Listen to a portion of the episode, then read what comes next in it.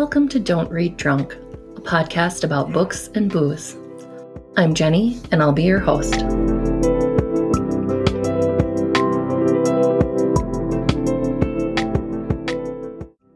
Hi, welcome back. It is episode 102, and we're talking today about The Passage by Justin Cronin. So, even though I'm a little slower at work, I really can't read at work. So, I always have to read at home. And I honestly just don't have a ton of time to read, even when, it, when I'm at home. It's not really a bad thing. In fact, a lot of my time is being taken up with things that are really important to me. One of the things I'm working on is being more present in the moment, which means with my son, setting down my phone, I'm talking to him, I'm looking at him, I'm paying attention to him. And it's hard. My mind just doesn't always focus. I have things that I need to do or want to do or think about, but this is really important to me. And I think it's important to be present for him and for me. Like we were decorating the Christmas tree, and he was commenting on each ornament and talking about memories of Christmas past and memories of his sisters. And I think that's so important because I do really love sharing those moments with him.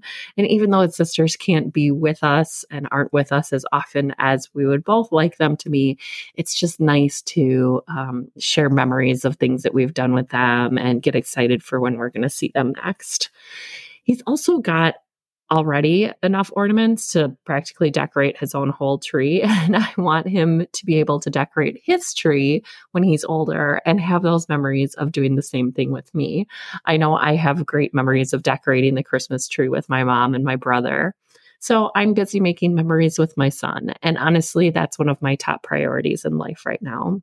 We went up to the cabin this past weekend and it was wonderful as always. I took some time for myself to read as well as play games with the boy. weather was kind of cold and we had a little bit of snow. So it was fun to just kind of stay cozy with him inside. We had some hot cocoa while we played games. I also took him to the new place that I went to and he's never been to. And it's a bit of a drive away, but I knew he would like it and he did. He's he likes going to the same spots where people know us, but he also definitely likes food. So trying out new places with different food that is still delicious is something that he really enjoys as well. And as long as we have space to play some cards or some games, then we're usually pretty happy. We're not too hard to please at all. I did get the dogs out for a couple of walks, even though it was cold. It was a little harder to get the boy to walk with me, but I honestly don't blame him. And he did walk with me, even though he complained about it a little bit. Well, I do like the snow for the atmosphere. I don't love the cold. And some days I just want to spend inside wrapped up in a blanket with my hot tea and a book. As far as the booze this week, a dystopian novel just needs a beer. I have said this before. I've come across some truths about pairing books and booze over the years that I've been doing this. Suspense and thrillers definitely need a red wine, and dystopian fiction needs a good beer. And the beer this week is an a. I know a lot of people drink over the holidays and that dry, dry January is becoming more and more popular. While I love my beer and my wine, alcohol isn't always the healthiest to consume. So it's definitely not a good thing to overindulge. And this is the season where people tend to overindulge in both food and booze. And I've shared a bit that I've had my own challenges with overdrinking and using booze to self medicate, which thankfully I have a handle on, but don't encourage, even though I have a podcast about books and booze. So I thought the perfect beer this week and for this book is non alcoholic. Moderation is the key in so many ways, and you can limit the booze by adding in some great NAs. They have definitely improved over the years, and I truly enjoyed this athletic Run Wild IPA. It's a nice hoppy IPA that packs a punch with all the flavor and not the alcohol. I got a six pack of this at Woodman's for $10.99 from the Athletic Brewing website.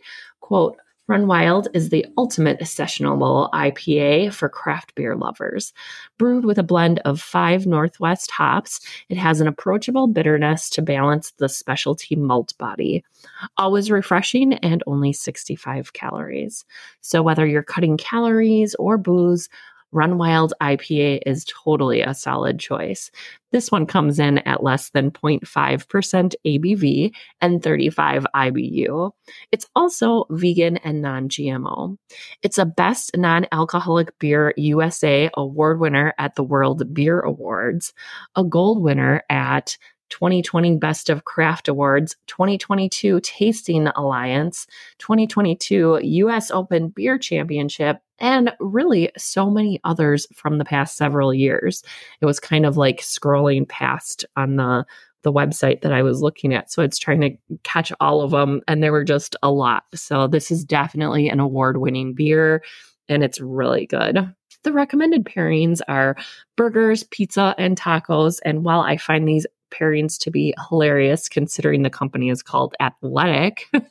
Delicious, of course, but not the healthiest choices. Personally, I would pair this beer and book with a good hearty meal.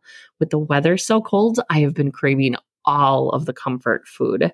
So I tried this creamy pumpkin chicken chili. It's a little healthier than traditional chili due to the chicken, but you could also eh, do like a vegan or vegetarian option with this.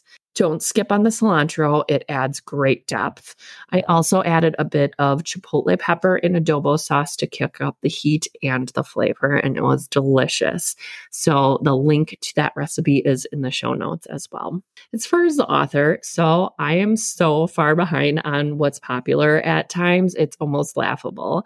I may have heard about the passage in Justin Cronin, it's just not something that like stayed in my memory as something that I came across.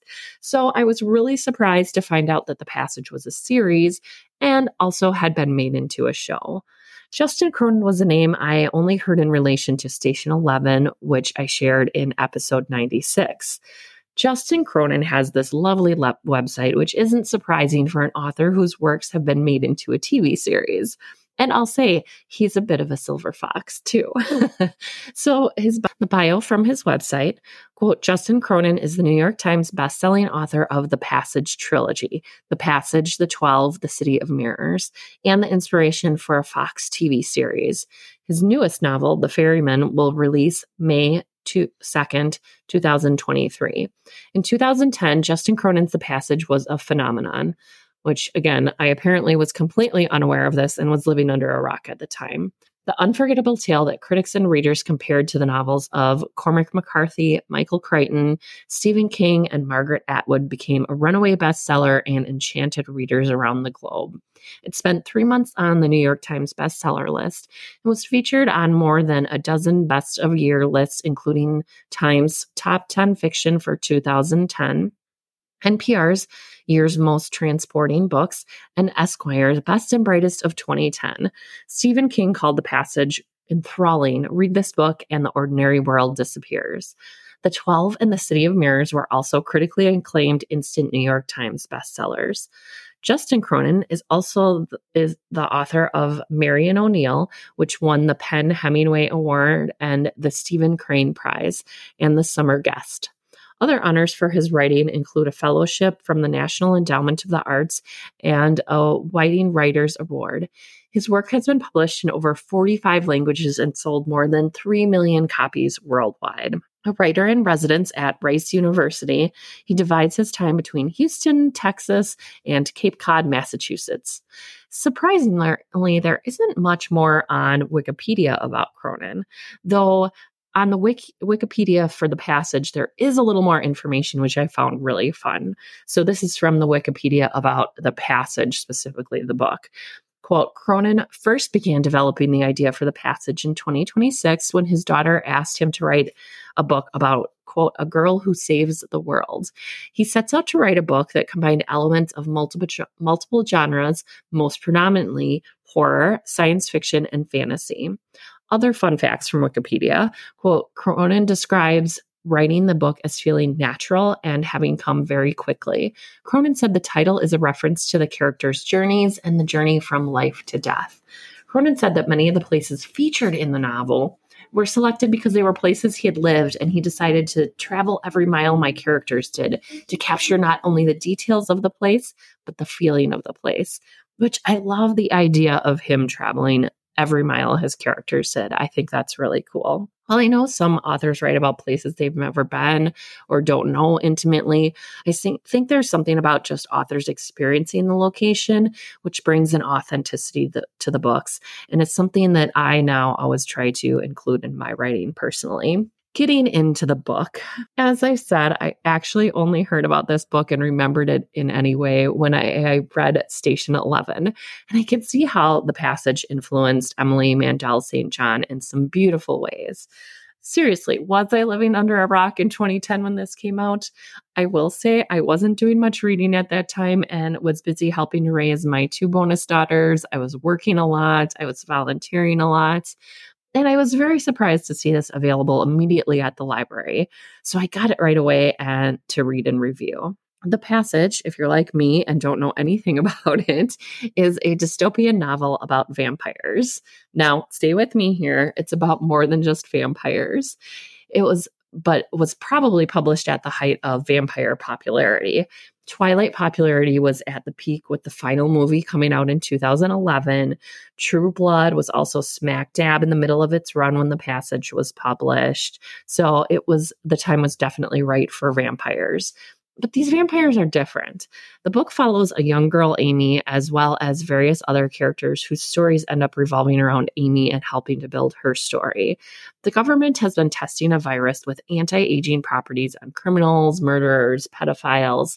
But honestly, why not make them test subjects? When these test subjects escape, this deadly virus is unleashed in the United States, and a unique little girl may hold the key to everything. Amy is hands down the most interesting to me. Even before I realized that this was the story about a little girl that saves the world, she was definitely someone who grabbed my attention. Cronin did a really amazing job drawing me into her story this is kind of like an epic story. And often in epic stories, like Think Lonesome Dove, Game of Thrones, there are many characters to um, contribute to the story. But honestly, in this case, I found it a little frustrating. While there are all these storylines and other characters that are important in helping build the story, I just wanted to get back to Amy and Lacey. I thought Lacey was a wonderful addition to the novel, and I would have loved to see so much more of her. And I will be upfront about this now. I did not care for the passage, and it was a real struggle for me to finish it. And I led, read lots of reviews, and I honestly know that I'm in the minority in this. So I had to think long and hard on the reasons why the passage isn't the book for me. First of all, it is the epic setup and how I wanted to invest in someone and follow someone. I also didn't care for the jumping around in time and storyline. I will be sharing spoilers for the book now. So, this is another episode where if you're going to read the book and you don't want to listen to the spoilers, then read the book, go read the book, come back later. Just stop now because I'm going to talk about some things that I liked and I didn't like in the book. And it does require me to share some of those spoilers. So, as I was saying, the jump in time and storylines were really disconcerting to me, and I did not really enjoy them. I was all invested in Amy and Lacey and even a little bit of Wolgast, even though by the time I'd realized not to get too invested in people. It's like how George R. R. Martin books, The Game of Thrones, The Walking Dead, anyone is up for being killed off. You just never know who's going to make it. This felt different to me because it just wasn't supported by a strong enough story for me, anyways. I was not invested enough in the overall story to be motivated to continue. It was a disappointment for me considering that I love dystopian novels. I have a new appreciation for people, though, who say storylines are drawn out. I did not know how long this book was until I got into it. The paperback is 879 pages. The paperback, let me say that again, is 879 pages, which is possible why it was available immediately at the library for me. It's a massive book and it's an undertaking, and I didn't realize what an undertaking it was going to be. It's easy to enjoy a rambling book full of details if you're invested in the story. If it's something you're enjoying or interested in, I just never got into it. And I kept trying. It's in a way similar to The Push, which I reviewed a couple episodes back. While I enjoyed that story more, it just still wasn't the book for me, but I could recognize that it was a great book. The Passage I can recognize as a wonderful book, even though it is definitely not the book for me because I wasn't invested in the story. I was just kind of bored by it and I was also irritated by it. I did not understand the colony's decision to keep the children, or the littles as they call them, in darkness about their lives and the state of the world. It just makes no sense for me to keep them and teacher locked up in the school instead of allowing them outside. Though personally, I'm not a fan of hiding from kids what reality is at all. Okay, I admit I did the whole Santa thing, but even looking back on that, I would have done it differently.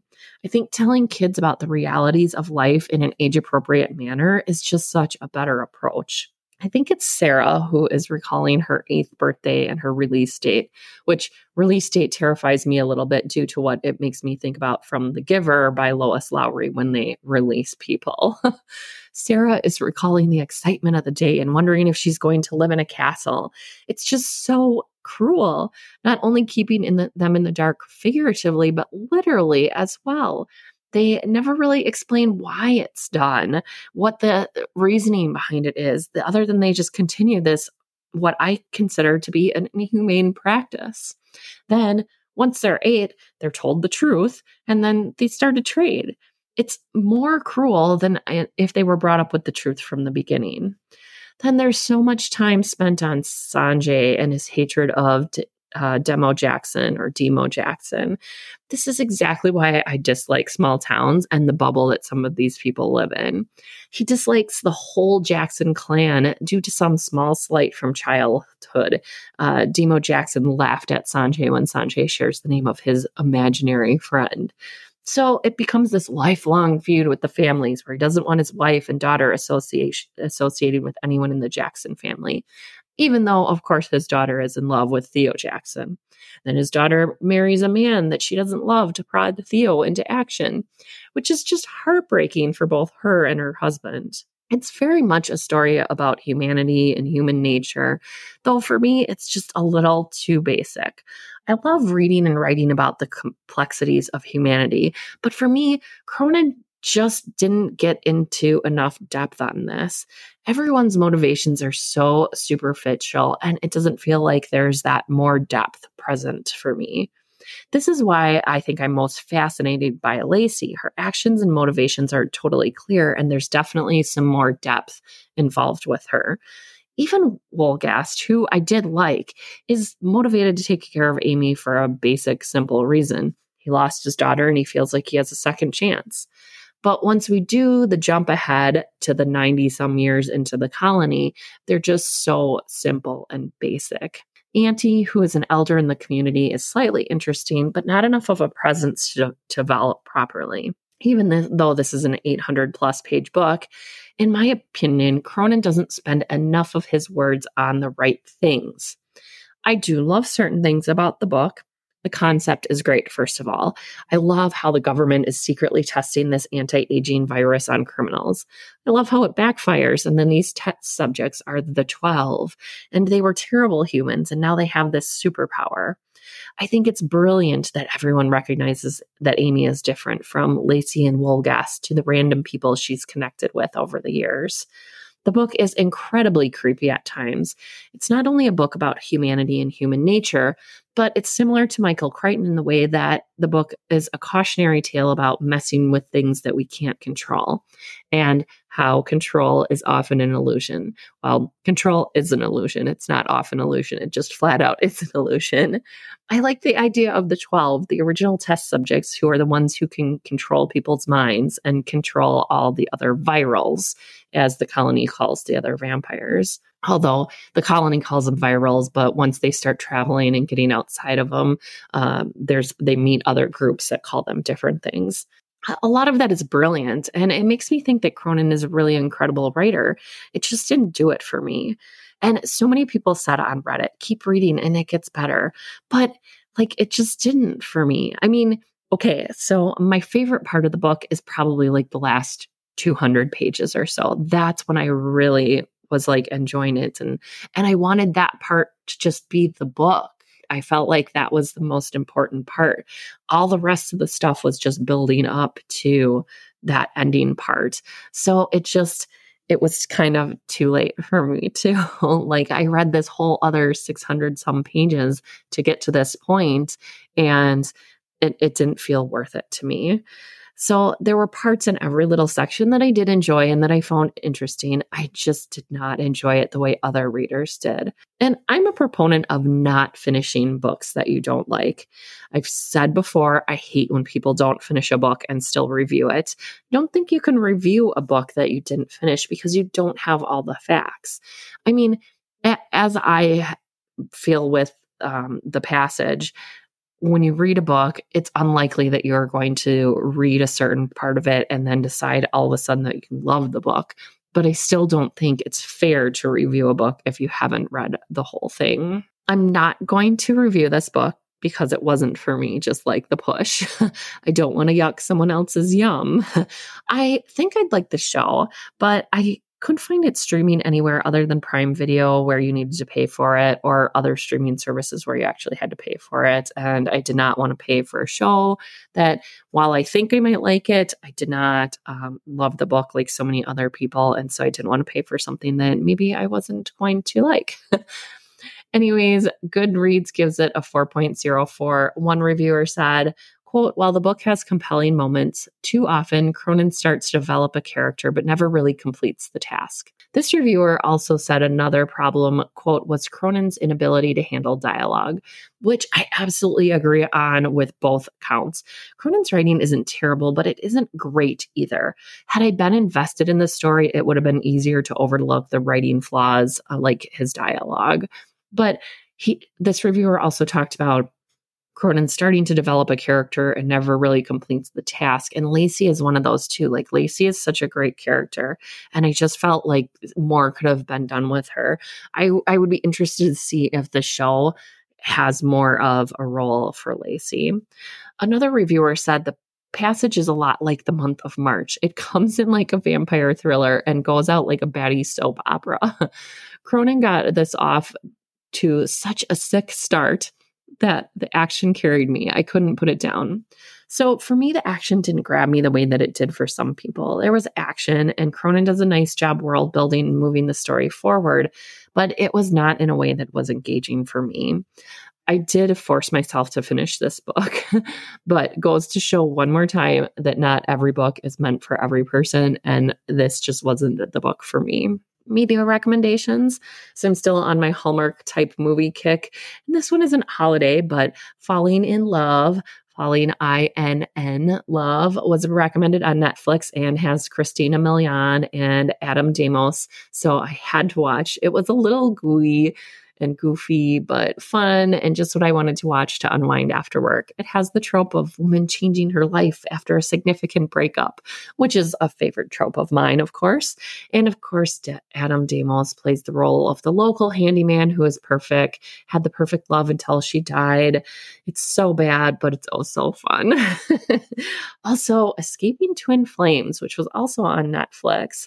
This was a docu series about another cult, and wow, there are so many out there that are just kind of all the same. They prey on often very intelligent people who are a little lonely or they feel like they're missing something in their lives just like all the other cults, this shows how things start off little by little, then continue to escalate until you don't know what's happening. And this was one wild ride, folks. And I mean wild. It's sad to see that people are still falling for this and still entrenched in twin flames, but so good to get these stories out there. When, well, yes, there is some entertainment value, and of course, wouldn't be on Netflix if they didn't think people would watch it. I love that people can get their stories out and hopefully help people not get in these situations to begin with or get out of a bad situation that they're in. Thanks for listening. You can find me on Instagram at Don't Read Drunk. Email me at don't read drunk at gmail.com. Check out my website, don't read drunk.buzzsprout.com. None of the don'ts have an apostrophe in them. Also, this is a hobby podcast, so feel free to support me. You can do a one time donation on PayPal using my email, don't read drunk at gmail.com. You can also support this podcast by becoming a Patreon at patreon.com slash don't read drunk which is also linked in the show notes. Thank you to my sponsors, Aaron Ruiz at One Up Till Sunup, who created the music. You can find One Up Till Sunup and Aaron on Facebook, Instagram, YouTube, and TikTok. Also, Avenue Coffee House. You can find them on Facebook and their website at avenue-coffeehouse.com. Don't forget about my newest sponsor, Karen Roethle Fine Arts. You can find Karen on Facebook, and I think she was working on her Etsy too. That's kind of been up and down with her. So check that out. She might be available on Etsy too. Next episode Mr. Dickens and His Carol by Samantha Silva. Bye, and talk to you soon.